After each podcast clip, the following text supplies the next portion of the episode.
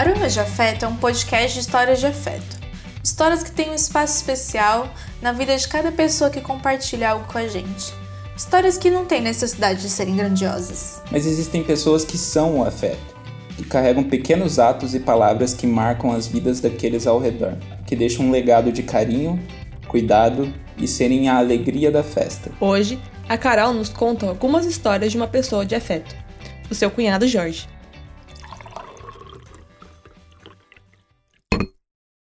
Então, na verdade, é, não é uma história de afeto que eu queria contar, é uma pessoa de afeto, né? É, que é o Jorge, é, também conhecido como Jorjão, tio Jorge, tio Jorjão. E então, seguindo a orientação da Bia, é, vocês conhecem a minha, a minha irmã, a, né? A tia Kiki. E a gente tem sim uma diferença de idade de 13 anos. Então, ela, então eu tenho uma relação com ela que é mais de irmã do que de irmã. Porque ela foi, assim, uma pessoa é, muito presente na minha, é, na minha infância, na, né, assim, total, pensa, né? A pessoa estava ali o tempo inteiro. E um belo dia eu fiquei sabendo que a minha irmã estava namorando. E ela estava namorando uma pessoa é, que também tinha uma diferença de idade dela, de 12 anos, a mais do que ela. Então, eu tenho uma diferença de idade com o Jorge, é, tinha, né, uma diferença de idade com ele de 25 anos. Então, ele tinha idade fácil para ser meu pai. E ele era uma pessoa, assim, super de bem com a vida. Pelo menos com a gente. Eu sei, assim, que é óbvio que no, no relacionamento com minha irmã e tal, assim, ou mesmo com os irmãos dele, é, sempre tem um, aquelas rusgas, aquelas situações de gente, né? Gente vivendo com gente e tal. Mas como o namorado da minha irmã, ele era. ele se esforçava ao máximo para me agradar. Então, ele fazia de um tudo para me deixar de bem com a vida, porque ele sabia da minha relação com a minha irmã e, e ele sabia é, né, dessa diferença de idade, tudo. Então, ele, ele sempre se esforçava muito para estar, para me agradar, para fazer o que eu gostava, para fazer o que eu, o que eu queria, o que me divertia, né? Então, o que que acontecia? A gente vinha passear uh, no shopping Guatemi. Sim, a gente vinha passear, era esse o termo, tá, gente? Não era shopping, não era o que vocês têm hoje, assim, ah, eu vou ali no shopping. Não, era assim, era passeio, era evento, né? Então a gente vinha passear. Só que a minha mãe e a minha irmã, elas não vinham no shopping Iguatemi para fazer nada. Tinha CIA, tinha Mapping, Mesbla, tinha um monte de loja, assim. Então, o, o negócio era para aproveitar, né? E sobrava para quem olhar a criança? Pro Jorge. Entendeu? Então, o que que, que que ele fazia? Ele encarava, porque ele era uma pessoa assim que a minha irmã estava feliz, então ele também estava feliz. A minha irmã queria ver roupa, Quer entrar na loja ver roupa? Pode ir, não tem problema.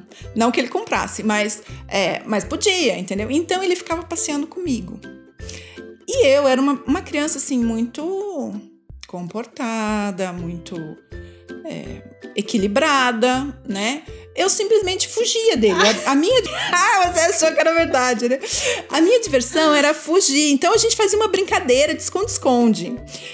Manja as araras Deus. das lojas. Não. Daquelas... Minha mãe brigou muito comigo. Exato. Ele, ele não brigava, ele me incentivava, entendeu? Imagina. É Meu Deus. Imagina o clima, entendeu? Então, mas eu ficava quieta. Eu ficava quieta, entendeu? Eu eu deixava todo mundo fazer as coisas e ele sentia o mínimo de trabalho. É, então, naquele monte de arara, daquelas lojas enormes, eu ia me escondendo, porque era criança, né? Então eu realmente eu sumia no meio das araras. E ele, mas é óbvio que ele sabia onde eu tava, né? É, só que no, me, no, meu imaginário eu tava dando o maior baile nele. E aí ele parava com os manequins e começava a conversar com os manequins. Por favor, a senhora viu? É uma menina. E ela achava aquilo máximo. Isso era muito dele, entendeu? Isso era a cara dele fazer. Ele, ele não tinha nenhuma dificuldade de pagar mico para estar bem com os outros, assim, sabe? Para alegrar os outros, para fazer os outros rirem. Ele, ele era muito suaves para ele. Agora, tinha uma coisa que, que deixava ele muito louco. Nesses mesmos passeios do shopping, é, acontecia de ele encontrar amigos dele, porque ele cresceu em Campinas, né? Então ele tinha muitos amigos aqui. Então ele encontrava alguns amigos e as pessoas faziam uma festa pra ele, Jorjão, oh, cara, como é que você tá? Não sei o que e tal. Oh, é sua filha? Nossa, aí o homem ficava doido. Não é minha filha, é minha cunhada. aí ele ficava muito bravo. Porque isso mexia com a questão da idade, né? E aí, é, de, dele parecer muito mais velho do que ele realmente era. Porque era uma criança, né? Então, se queria ver o Jajão bravo, era perguntar se eu era filha dele, né? E ele fala: Não, não é minha filha, é, é minha cunhada, é irmã da Cristina, não sei o que, não sei o que. Mas ainda assim, ele se divertia. Em 84, 1984, a gente mudou de, de Mojimirim para Campinas, eu, meu pai e minha mãe. É, a minha irmã já estava aqui e a gente mudou. E foi uma mudança assim meio brusca, meio rápida, e a gente eu vim, mudei de escola no meio do semestre. Eu comecei uh, na escola nova no comecinho de abril. E enquanto meus pais ainda estavam acertando a mudança, lá em, em Mogi, eu vim uma semana antes, né? Justamente para me adequar, né? Porque eu já tinha começado o ano letivo, eu estava começando a quinta série, que era o sexto ano de vocês, né? Então, mudança, um monte de coisa, mudar de escola, de cidade, um monte de, de situações, né? E no fim, é, quem me levou para a escola no primeiro dia de aula foi a minha irmã e o meu cunhado. Né? Então lá foram eles dois, né? Sem filhos, eles não tinham filhos ainda nessa época. E ele contava que era uma, um espaço bem grande, assim, na porta do, da, do colégio.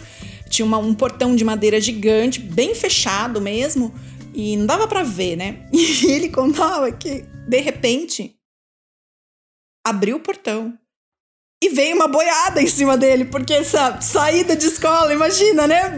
E tinha uma rampa, a escola era uma rampa que descia assim e chegava na calçada, né? Então ele falou assim: tava tudo quieto tudo sossegado. Nossa, eu tava ali admirando, puxa, que colégio legal, não sei o que. E de repente aquele portão abriu e veio aquela boiada e eu quase fui arremessado longe, né? E assim foi meu primeiro dia de aula. E ele me procurando, imagina o desespero desse homem. Ele nunca falou isso, assim, tipo, eu não, não fiquei, fiquei preocupado, né? Até porque tinha 1,90m de altura. Não tinha como eu não ver o tio Jorge no meio da, né, tio delas, né? Tio deles, porque eu nunca chamei de tio, era o Jorge. Não tinha como não ver o Jorge naquele bando de criança. Né? E essa era sempre uma, uma rotina, era sempre essa coisa assim, é, de estar tá alegre, de estar tá, assim, a gente estava sempre rindo junto com ele, não tinha como. Ele, mesmo que ele estivesse mal-humorado, ele fazia graças. E, e essa questão do acolhimento dele foi muito forte para mim num momento muito crucial da minha vida, que foi eu já era mais velha, eu já tinha uns 15 anos mais ou menos, e o meu pai teve um infarte. E lá ele estava em Mogi, eu minha mãe a gente estava aqui, e a gente recebeu a notícia assim, acho que foi uma sexta-feira, num sábado de manhã, acho que foi sábado de manhã. E minha mãe ficou muito assustada, né? Assim, meio é, sem saber o que fazer. E meu irmão estava em Mogi com meu pai. E a gente meio que teve que sair às carreiras, assim, né? Então foi eu e minha mãe, fomos para Mogi e tal. E aí você chega no hospital, onde meu pai já era médico e, e, e já era assim, o ambiente dele, o ambiente nosso era ali. A gente tava tudo muito. É, não é nem seguro, mas é no sentido assim de você já saber onde você estava, né? Então, é, qual era o foco? O foco era o Toninho e o que está acontecendo, como vai ser, o que, que vai, é, qual, é, o que, que vai decidir, vai mandar para São Paulo, coisas assim, né? Tá bom, transfere para São Paulo, chegou a ambulância, ó, tem imóvel, nossa, vai. Ah, por que, que não veio helicóptero? Ah, porque não dá para pousar helicóptero aqui. Umas coisas muito doidas, assim, imaginei eu com 15 anos no meio daquela, daquela confusão. E meu pai, meu irmão, meu irmão foi de ambulância junto com meu pai, acompanhando tal, foram. E aí eram 5 horas da tarde. Minha mãe parou, olhou para mim e falou: "OK, e agora?" OK, vamos embora para Campinas, né? Porque precisamos. E pegamos a estrada e fomos e fomos direto para casa da minha irmã. Né, assim, minha irmã já tinha na, nessa época minha irmã já tinha é, tanto o Guilherme quanto a Mariana, os meus sobrinhos. A Mariana era bem pequena ainda, acho que ela estava é, para completar um ano e a gente foi para lá, né? E naquela coisa assim, e eles moravam bem do lado de uma padaria, né? Numa padaria assim meio famosinha na, na época, naquele naquele bairro, né? E aí a minha irmã falou assim: "Olha, por que que vocês não vão comprar pão, né?" E ah, tá bom, vamos. Vocês eram Jorge e eu. Então tá, a gente vai. Eu acho que talvez a minha mãe quisesse é, chorar junto com a minha irmã, alguma coisa assim, e sempre me poupando, né? E aí, então, tá bom, vamos, vamos comprar pão. Uhum. E aí aconteceu a coisa mais relevante daquele final de semana que que fez toda a diferença num momento como aquele que talvez eu acho que até ali eu nem tinha percebido, né? Mas enquanto a gente estava no hall, assim, esperando o elevador chegar, ele me puxou assim, me abraçou. Por causa da altura, ele me deu um beijo assim bem na testa e abraçou forte, um abraço que era muito dele, assim, de, é, de puxar para perto e abraçar. E ele, ele não falou nada. Ele só né? Ele não ficou que nem o meu primo, ah, não, vai ficar tudo bem, ó, oh, não sei o que, não sei. Ele só fez o que naquele momento eu entendi que era o que eu precisava, que ninguém tinha conseguido fazer, não por maldade ou por indiferença, mas por, por contexto, né? E ali eu senti essa paz, sabe? Assim, é, essa é uma das, das situações em que a gente teve esse, esse vínculo, né? Em que ele, ele teve esse, essa é, essa importância mesmo, né? Essa, esse significado, essa, esse acolhimento. E ele era assim, ele era essa pessoa que acolhia, que fazia rir, que zoava da sua cara, que se fazia zoar, se deixava zoar, mas que acolhia também, né?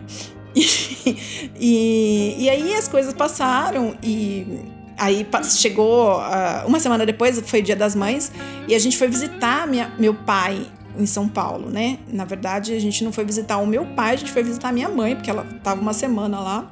E a Mariana realmente era pequenininha, minha sobrinha, e a irmã dele foi tomar conta das crianças para a gente poder ir, né? Nós três. E ele, ele pegou um papel muito zoado assim e escreveu manual de instruções e colocou em cima da Mariana, porque ele era o tipo da pessoa que zoava com a cara de todo mundo, entendeu? Então, assim, não, não, ó, tá aqui, manual de instruções, né?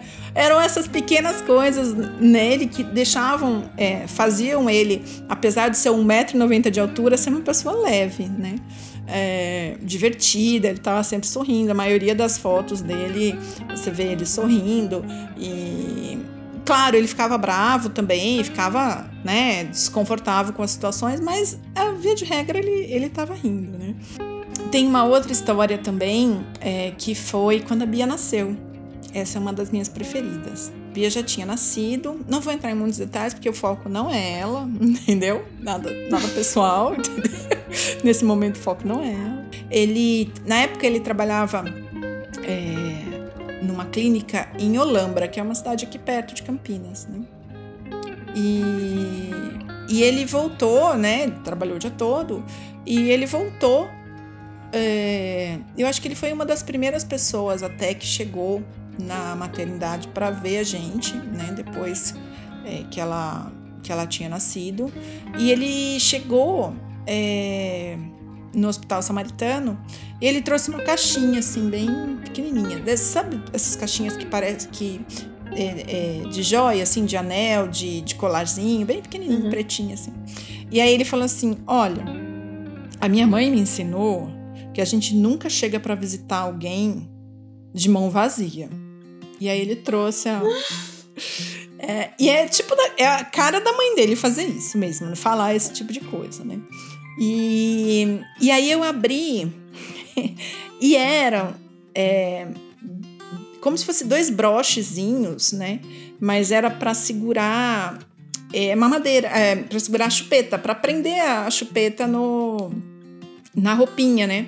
E era assim, era um sapatinho holandês uh, e o outro também era assim, eram acho que dois sapatinhos holandeses, assim, super bonitinho, aquela coisa bem da, da Alhambra mesmo, branquinho, pintado em azul, assim, super fofinho, né? E aí eu abri e achei tão bonitinho. Aí ele virou assim: Ó, oh, é para colocar, é para prender chupeta, mas pelo amor de Deus, você não vai colocar isso na roupa da menina, né? Porque senão, vai que você espeta, nenê. Então, assim, é, é sempre essa coisa. Ele trazia emoção, mas ele cortava também. Sempre foi uma coisa que. É, que acompanhou a gente, né? Tem guardado até hoje. Eu acho que eu tenho muitas histórias mesmo de afeto com ele, nesse sentido de acolhimento e de presença muito forte, muito constante mesmo na nossa vida, na nossa história, né?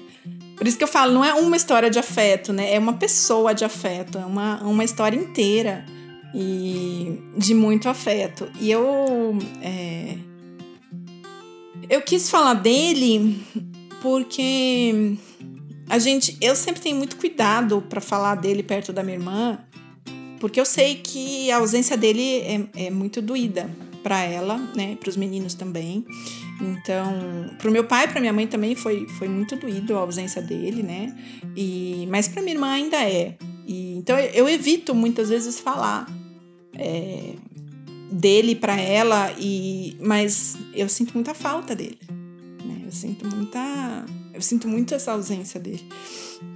Eu senti muito a ausência dele é, quando meu pai faleceu, porque é, eu sei que ali ele teria sido uma pessoa que teria me segurado e me amparado, né, nessa ausência do meu pai.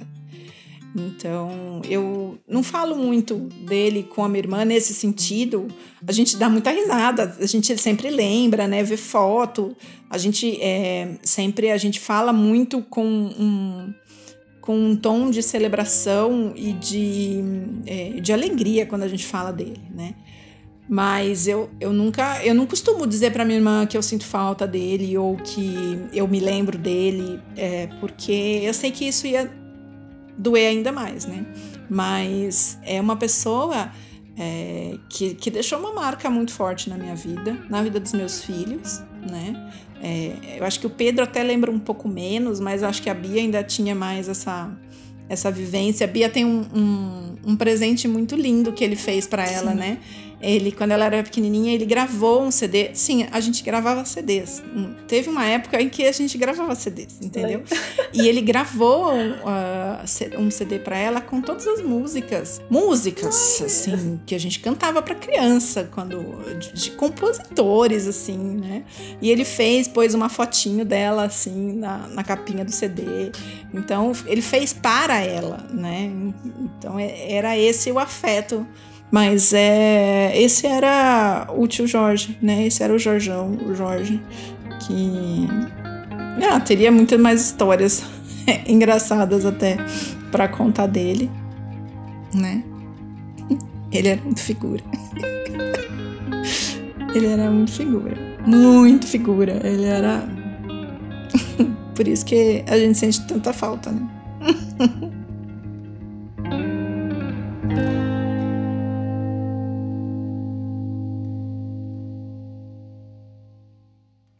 Carol é enfermeira de formação, mãe em tempo integral, mentora de mulheres pela Unique Brasil. Casada há 25 anos com seu primeiro namorado, o Eduardo, é mãe da Bia, eu, e do Pedro. Ama séries, compra mais livros do que consegue ler e não vive sem chocolate.